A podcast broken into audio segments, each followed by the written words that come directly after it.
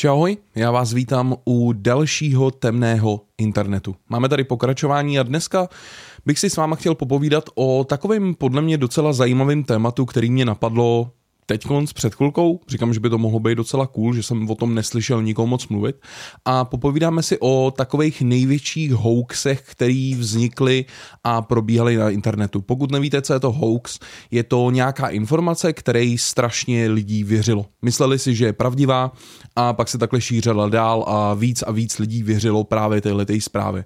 Máme jich tady připravených šest, který jsou docela zajímavý a nejspíš o nich budete i vědět, o co se jedná. Jeden z těch faktů je takovej, který je spíš jako normálně do běžného života, ale vzniknul na internetu a lidi pak o něm začali mluvit a já jsem mu taky věřil nějakou dobu. Takže tohle si dneska pořešíme, vyřešíme, promluvíme a už pro vás i na příští podcast někdy, uvidíme jestli ten další nebo ještě ten další, ale už budu chystat i nějaký lidi, tady se mnou budou a budeme probírat různý zajímavý témata ohledně temné stránky internetu, na co, se, na, na, na co jsme narazili a tak dál. Takže si myslím, že to bude docela obzvláštnění těle těch podcastů, protože kdykoliv jsem já dělal podcast, tak jsem nikdy neměl vlastně žádného hosta. Vždycky jsem to dělal solíčko, což platí i pro tenhle ten podcast, který právě teď posloucháte na jakýkoliv platformě vaší preference. Tak my se asi vrhneme na ty hoaxy. První hoax, který tady mám a vím, že jsem ho zaregistroval i já během několika let, co používám Facebook. Tenhle ten hoax vzniknul právě na Facebooku a bylo to o tom, že lidi postovali nebo dávali příspěvky na Facebook o tom, nebo dali prostě příspěvek takovou zprávu, kde bylo napsaný uh, tímhle statusem potvrzuji, že všechny informace, které jsou na mém facebookovém profilu, nemůžou být sdíleny na všechny obrázky vlastním svoje právo a napsali prostě takový dlouhý status, kde řekli, že nikdo nesmí používat jejich data, jejich informace, jejich fotky, které mají na svém profilu, což samozřejmě takhle nefunguje. To, že si hodíte příspěvek na Facebook a tím jakoby dáte informaci, že fotky jsou pouze vaše a nikdo je nesmí používat. Už jenom to, že se registrujete na Facebook a nahrajete jak, jakoukoliv informaci, tak si s ní Facebook může dělat, co chce, protože vy jim dáváte licenci při registraci. Tím, že potvrdíte uh, smluvní podmínky té dané služby, tak dáváte nebo propůjčujete licenci na váš obsah do té doby, co ten obsah na tom Facebooku je. Na tohle mám video, kde jsme si rozebrali smluvní podmínky různých sociálních sítích a právě tady o těch datech, jak dlouho to tam může být, na co všechno mají práva, se v tom videu zaměřuju. Třeba pro vaší informaci na BeRealu, když sdílíte jakoukoliv fotku, tak propůjčujete licenci na tu fotku jak BeRealu, tak všem jeho uživatelům na 30 let.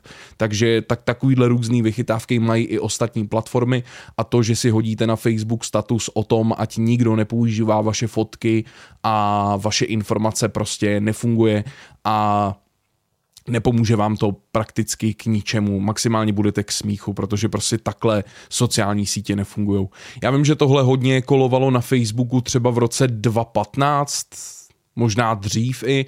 Vím, že to je věc, kterou sem tam zaregistruju i jako teď v dnešní době, ale dřív to bylo hodně rozšířený, hlavně v té době, kdy se právě řešili ty práva těch fotek, že někdo stahoval nějaký fotky, dávali na nějaký facebookové stránky, lidi tam pak psali, že nemá právo, protože jsem si napsal tenhle ten status, aby nikdo nemohl používat moje fotky, tak jenom jsem chtěl zmínit, že takhle prostě sociální sítě nefungují a já si myslím, že uh, spoustu lidí, kteří sociální sítě používají a jsou trošičku zdatní v uh, elek, jakoby v technice, v počítačích, v mobilech, v sociálních sítích, aplikacích a tak dál, tak ví, že tohle je prostě blbost a takhle to nefunguje.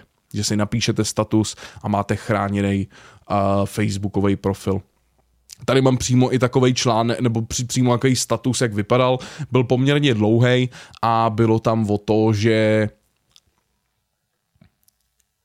by, by, bylo tam napsaný velkýma písmenama nezdílejte, nekopírujte, nevkládejte můj obsah na jiné sítě, na jiné stránky, na jiné profily, vlastním k němu obsah já a kdyby to někdo udělal, tak vás nahlásím a tak dál. Prostě tak takovýhle způsob statusu tam byl napsaný a jak už z legislativního hlediska, tak z hlediska těch sociálních sítí tohle prostě nefunguje. Myslím si, že tenhle ten hoax můžeme takhle uzavřít, protože tady k tomu nemám co úplně víc říct, protože je to fakt za mě takový bizárek, který nevím, kdo vymyslel, nevím, kde přesně vzniknul. Předpokládám, že vůbec nevzniknul u nás v České republice, ale vzniknul někde v zahraničí, někdo se to pak chytil, co uměl anglicky, akorát to přeložil a hodil to na svůj facebookový profil. A tím pádem se to potom rozmohlo mezi více uživatelů. A vím, že i někdo v mých přátelích v té době, kdy tohle letělo, což bylo třeba 2015, 2014, tak vím, že to tam někdo dával já jsem se ho okamžitě smazal z přátel, protože to byl za mě fakt jako absolutní bizar. Další fakt, který tady mám, vzniknul právě na internetu a je ohledně pavouků. Jde o to, že prostě když spíte, tak během roku se vám může stát, že přes noc vám do pusy vlezou nějaký pavouci a průměrně to má být číslo 8, že průměrně za rok sníte 8 pavouků. Tahle ta informace je absolutně nepravděpodobná, nebo je za prvý neuvěřená, není to pravda a je to výmysl. Tenhle ten fakt vlastně uh, boří jak pavoučí, tak lidskou biologii. Tohle se prostě nemůže stát. Většina pavouků, který takhle žijou, eh, v, v bytech, ve městech, na vesnicích a takhle, tak uh, bu, můžete nalézt hlavně to, že si třeba dělají svoji pavučinu a nebo je můžete nalézt, že hledají potravu tam, kde nejsou lidi. Protože my nebo pa, pavouci nás podle všeho berou jako velký kameny, že prostě nemají, vůbec nechtějí mít s náma nic co společného a prostě se jako lidem vyhejbají. Hlavně to, že i kdyby jsme my spali a pavouci by nám měli vlézt do pusy, tak si myslím, že pro pavouky jsme spíš my víc nechutní, než oni pro nás, protože představte si prostě oproti pavou, pa, pavoukovi je to nějaká obrovská zrůda, která leží, chrápe, bije jí srdce a prostě dejchá. Všechny tyhle ty věci dělají vibrace, kterým, eh, který pavoukům říkají, že to je nebezpečí. Takže i kdy vy byste spali a měli otevřenou pusu, tak pravděpodobně v ten moment chrápete nebo dýcháte a pro pavouka to znamená, že tam z toho místa jde nějaká vibrace a vůbec by se k vaší otevřené puse nepřiblížil, protože by si myslel, že tam je nebezpečí.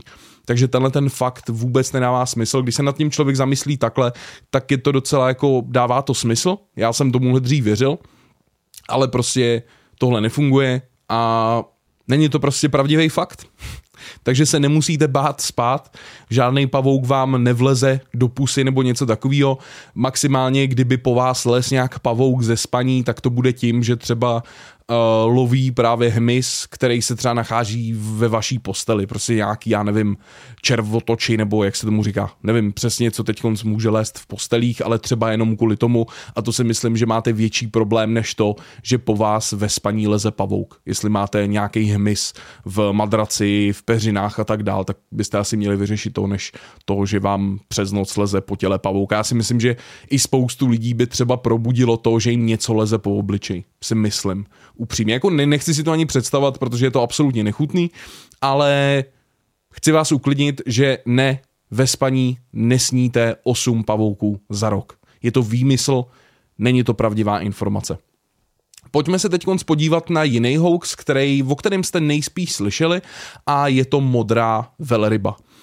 Tohle je hra, která vznikla, nebo pravděpodobně vznikla v Rusku, nebo v nějaké podobné zemi bývalého Sovětského svazu a je to vlastně taková urban legend, neboli městská legenda, která vznikla Uh, jde o fenomén vlastně nebezpečný online hry, který se šířil na sociálních sítích a hra spočívala v tom, že jste měli splnit 50 úkolů, které zadává takzvaný kurátor. Většina těch úkolů tkvila v překonání pudu sebezáchovy, vyvolání psychózy, sebepoškozování a v krajním případě končí sebevraždou, což je poslední úkol hry. Jo? Například třeba skočit z vysoké budovy. A kdybyste chtěli z této hry odstoupit, tak má být trestána vydíráním. Vlastně modrá velryba, ten název téhleté hry vzniknul z toho, že pokud velryba chce umřít nebo umře nebo něco, tak se vyplaví jakoby na souš, jo, na pláž. Že tímhle vzniknul jakoby prostě ten název odkazuje k fenoménu sebevražedného chování plejtváků obrov, obrovských. Tvůrce hry je označován Filip Budejkin, nebo vystupoval pod přezdívkou Filip Lis, což znamená lišák, a byl to administrátor skupiny s názvem F57 na sociální síti VK. VK je vlastně, je vlastně ruský Facebook, dá se říct. Jo. Najdete tam strašně moc v obsahu, který je prakticky necenzurovaný a není tam skoro žádná moderace nebo. Jako jediný, co vím, že tam odsaď mažou, jsou nějaký botový účty, a spamy a tak dál, ale najdete tam množství NSFV obsahu. NSFV znamená not safe for work, jakoby eh, nevhodné pro práci. Jo, takže je to porno a takovýhle další věci, které se tam na té sociální síti nachází.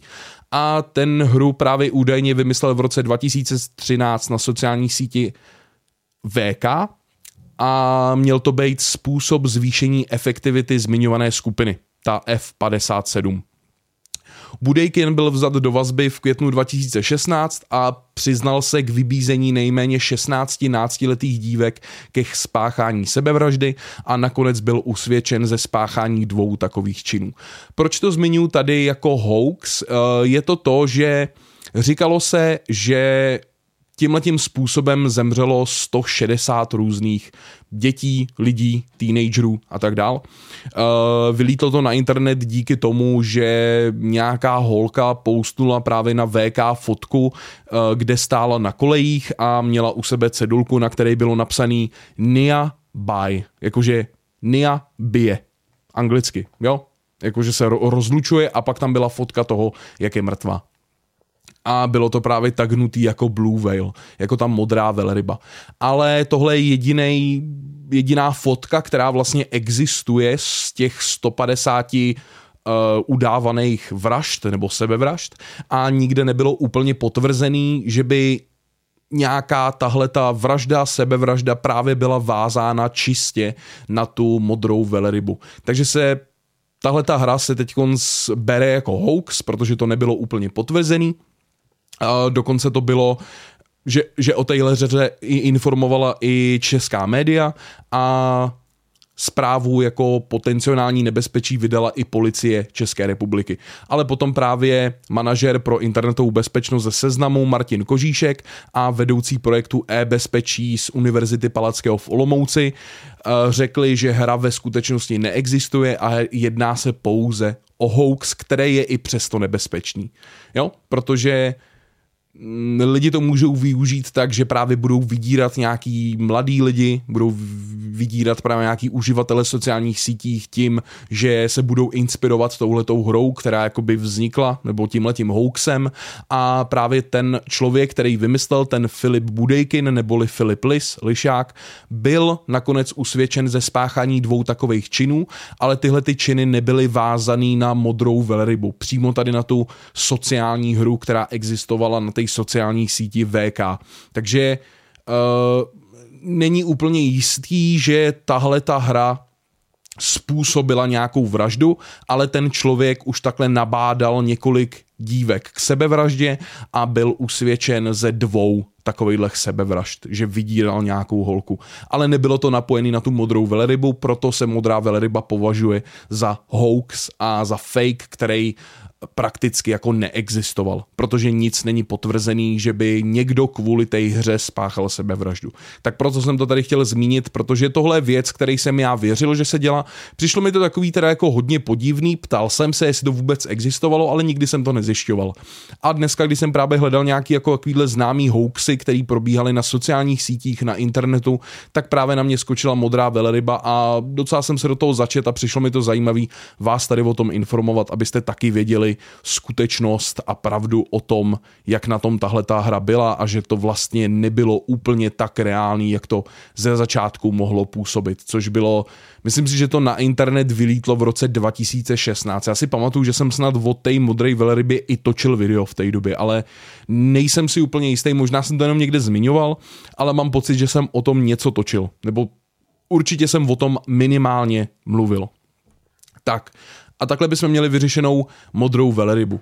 Další věci, který se dostaneme, tak je Momo Challenge, což byl internetový hoax, což byla zase městská legenda, která kolovala na všech sociálních sítích. Pokud nevíte, co je to Momo, je to takovej, taková vzniklá socha, jakoby kombinace člověka a ptáka. Je to velmi odporná od, odporný v obličej, který byl dokonce snad nedávno i sfilmovaný. Mám pocit, že jsem někde zahlídnul, že Momo je i nějaký hororový film, teď nově. Ale eh, Momo Challenge bylo něco, co bylo právě napojený tady na tu postavu, kterou nevím přesně, kdo teď vymyslel, nezjišťoval jsem si přímo, jako jak vzniknula ta samotná Momo, ale ten obrázek té sochy začal kolovat v roce 2016. A teď koukám, mám to tady napsaný, je to od uh, japonský firmy, která se zabývá právě speciálníma efektama a jmenuje se Link Factory. Tak tyhle ty vymysleli právě sochu, která se jmenuje Mother Bird, nebo Matka pták a vytvořili Keisuke Aisawa. A právě po tomhle, co tenhle ten uh, obrázek začal kolovat internetem, tak vzniknul takzvaný Momo Challenge. Nebylo úplně potvrzený, že by nějaký dítě spáchalo sebevraždu díky tomuhle challenge, ale řešilo se to a dokonce i YouTube k tomuhle musel vydat nějaký status, ta hra spočívala vlastně v tom, že vám na sociální sítě začaly chodit zprávy, které byly tak jako hororový, creepy, byla tam právě fotka té sochy Momo a říkali vám, že máte udělat nějakou prostě věc, ať už uh, udělat nějakou jako násilnou věc, ně, někoho praštit, někoho zabít, nebo sám sebe prostě pořezat a tak dál. Byly tam takovýhle jako podivný, podivný úkoly nebo nejspíš tam byly takovýhle podivný úkoly, ale experti říkají, že vlastně žádný dítě nespáchalo sebevraždu nebo něco takového díky tomuhle challenge. I samotný YouTube napsalo v roce 2019, napsalo status, kde právě chtěli vyjasnit nějaký věci ohledně téhletý Momo Challenge a řekli, že nenašli žádnou evidenci nějakých videí, které by promovali právě tuhletu challenge na YouTube. Takže žádný tyhle ty videa na YouTube ohledně tohle nebyly že by říkali nějakým dětem, ať udělají nějaký, nějaký takovýhle úkol nebo něco jakýho. Proto ta Momol Challenge jako vznikla, bylo to velký, řešilo se to, ale nikdy tahle ta challenge neexistovala a nikdy nepřišly někomu žádný zprávy, byl to prostě velký virální hoax, který vzniknul v roce, nebo byl na internetu CCA v roce 2019-2018, kdy se tohle začalo řešit a zjistilo se, že se právě jedná o hoax. Samozřejmě tady nebyl problém úplně jenom v tomhle, ale uh, byl tam problém v tom, že rodiče těch dětí začali panikařit a tak dál. Uh, dokonce nějaký rodiče nahlásili i policajtům v Mexiku, že děti byly byly, jako bych chodili jim zprávy od nějakého uživatele El Momo na Facebooku a, a tak dále, jakože se to nějakým způsobem viralizovalo, samozřejmě když se nějaká věc takhle viralizuje, tak to nějaký lidi začnou využívat, jo, ale nebyla nikde žádná sebevražda díky tomuhle challenge, takže opět tenhle challenge se taky považuje jako hoax. Můžete si o tom, o, o té soše Momo najít něco na internetu, uvidíte sami, že je to poměrně jako nechutná socha, je to fakt jako jaký creepy v obličej, je to hrozně jako nepříjemný na to koukat. A existuje i spousta her, vím, že jsou nějaký hororové hry s touhle postavou a jak jsem říkal, existuje i film právě o téhle postavě, takže jenom taková zajímavost, kterou jsem vám tady chtěl zmínit. Další hoax, který tady mám, je Buď je to hoax nebo ne. Není to úplně potvrzený, ale jedná se o Y2K. Pokud nevíte, co je tohleto za věc, tak tohle se dělo 31. prosince 1999, kdy se přecházelo právě na rok 2000. A byl to takzvaný Millennium Bug. Jo, byla to chyba v veškeré elektronice, která měla nějaký data. Aby jsme si nějakým způsobem popsali, o co se jedná nebo něco, tak vám to zkusím takhle jednoduše, jakoby, zkusím vám to nějak jednoduše popsat, jo. Když nějaký náročnější programy na počítače třeba v roce 1960 až do roku 1980 měli napsaný jakoby datum, tak to bylo, nebo rok, tak to bylo napsaný právě jako dvouma číslama. Takže když byl rok 1970, tak v těch počítačích bylo napsaný 70. Bylo to kvůli tomu, aby se nějakým způsobem ušetřilo místo na těch počítačích, protože tam nebylo prostě tolik místa tam dávat čtyřmístný číslo. A jak se blížil právě rok 2000, tak si programátoři nebo pro programátorům došlo, že mm, ten rok vlastně tam bude jako 0,0, ale ten počítač to nebude brát jako rok 2000, ale bude to brát jako rok 1900 a že vlastně aktivity, které byly programované a byly používané denně nebo ročně, tak by právě nefungovaly, rozbily by se a něco by se mohlo právě s tou technikou stát že by se právě ty data nezměnily na 1. ledna 2000, ale změnily by se na 1. ledna 1900 a právě třeba banky, které kalkulují nějaký stock markety, interest rates a tak dál na denní bázi, tak si mysleli, že právě tady nastane nějaký problém, že by se mohlo něco právě stát protože by to najednou vypočítalo nějaký interes, který by byl jakoby 100 let starý. Jo, Ně, něco prostě by se mohlo stát. Další lidi, kteří se obávali, tak byly třeba nějaký jaderný elektrárny a celkově věci, které se staraly třeba o vodu, radiaci a tak dál. Takže tady se začalo řešit tohle. A Y2K byl, měl být vlastně jako softwarový i hardwarový problém jako zároveň. Že by to nebylo jako napojené jenom na software, že by se to rychle dalo předělat, ale bylo to právě i v tom hardwareu. A nakonec, když právě nastal, nastalo 1. ledna 2000, tak prakticky žádný problémy úplně nebyly. Jediná jaderná elektrárna v Ishikawa v Japonsku řekla, že nějaký jako jejich uh, zařízení na radiaci jakoby nefungovaly tak, jak měly, ale nebyl žádný nic, nic se jako nemohlo stát horšího než tohle. Potom uh, Amerika detekovala ruský rakety, který pak zařadili, že se mělo jednat o ten eh, Y2K bug, tu chybu, toho přechodu na rok 2000, ale tyhle ty rakety byly naplánované, že vyletěly už, jako už to bylo prostě v plánu, že vyletí a bylo to díky tomu, že Rusko mělo nějaký uh, konflikt s republikou Čečny a nebyla to žádná chyba počítače. A země jako Itálie, Rusko nebo Jižní Korea prakticky neudělali nic na to, aby se připravili na ten bug Y2K a neměli žádný jiný problémy.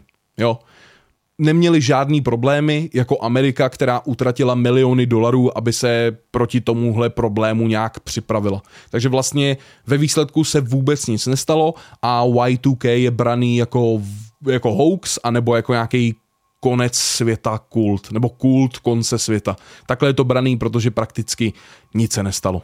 A poslední fakt tady k tomu, Austrálie taky investovala miliony dolarů, aby se připravili tady na tu chybu a Rusko neinvestovalo prakticky nic. Dokonce Austrálie potom zavolala naspátek do své země všechny, uh, všechny pracovníky, kteří byli na ambasádě v Rusku, aby přišli zpátky do Austrálie předtím, než nastalo 1. ledna 2000, protože se báli toho, co by se mohlo stát třeba s komunikační sítí anebo s transportační sítí. Samozřejmě nestalo se vůbec nic. Takže tohle je braný taky jako nějaký hoax, protože i když nějaký státy utratili miliony dolarů a nějaký zase nic, tak se vlastně ve výsledku vůbec nic nestalo. Dokonce vím, že jsem pár let naspátek čet nějakou zprávu, že se narodilo nějaký mimino v nějaké nemocnici a byla tam právě takováhle chyba, že na tom uh, papíru, který dostanete, když se narodíte, tak tam byl napsaný rok Tyjo, co to tam bylo? 1918 třeba, nebo něco takového, protože nějaký, představte si to nebo ne, ale nějaký u nás ještě jako orgány, nemocnice, spíš jako takovýhle ty státní věci používají tak starý systémy, že neumí ani správně pracovat s dnešním rokem, které je.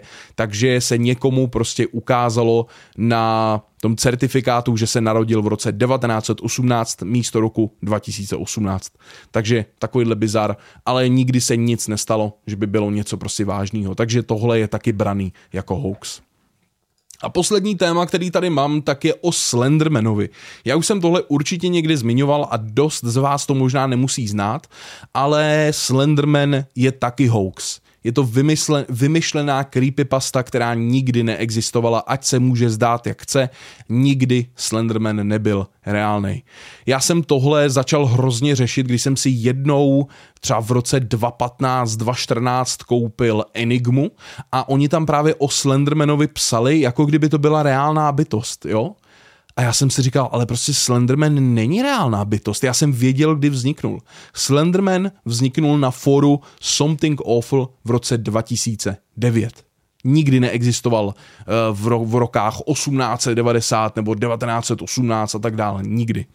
Pojďme si něco říct o tom, co je vlastně Slenderman. Je to fiktivní nadpřirozená postava, která vznikla jako internetová creepypasta a vytvořil ji uživatel Eric Knudsen, známý též jako Victor Search, na fóru Something Awful v roce 2009. Slenderman je vlastně jako vysoká, vyzáblá, nepřirozeně humanoidní postava v černém obleku a bez obliče.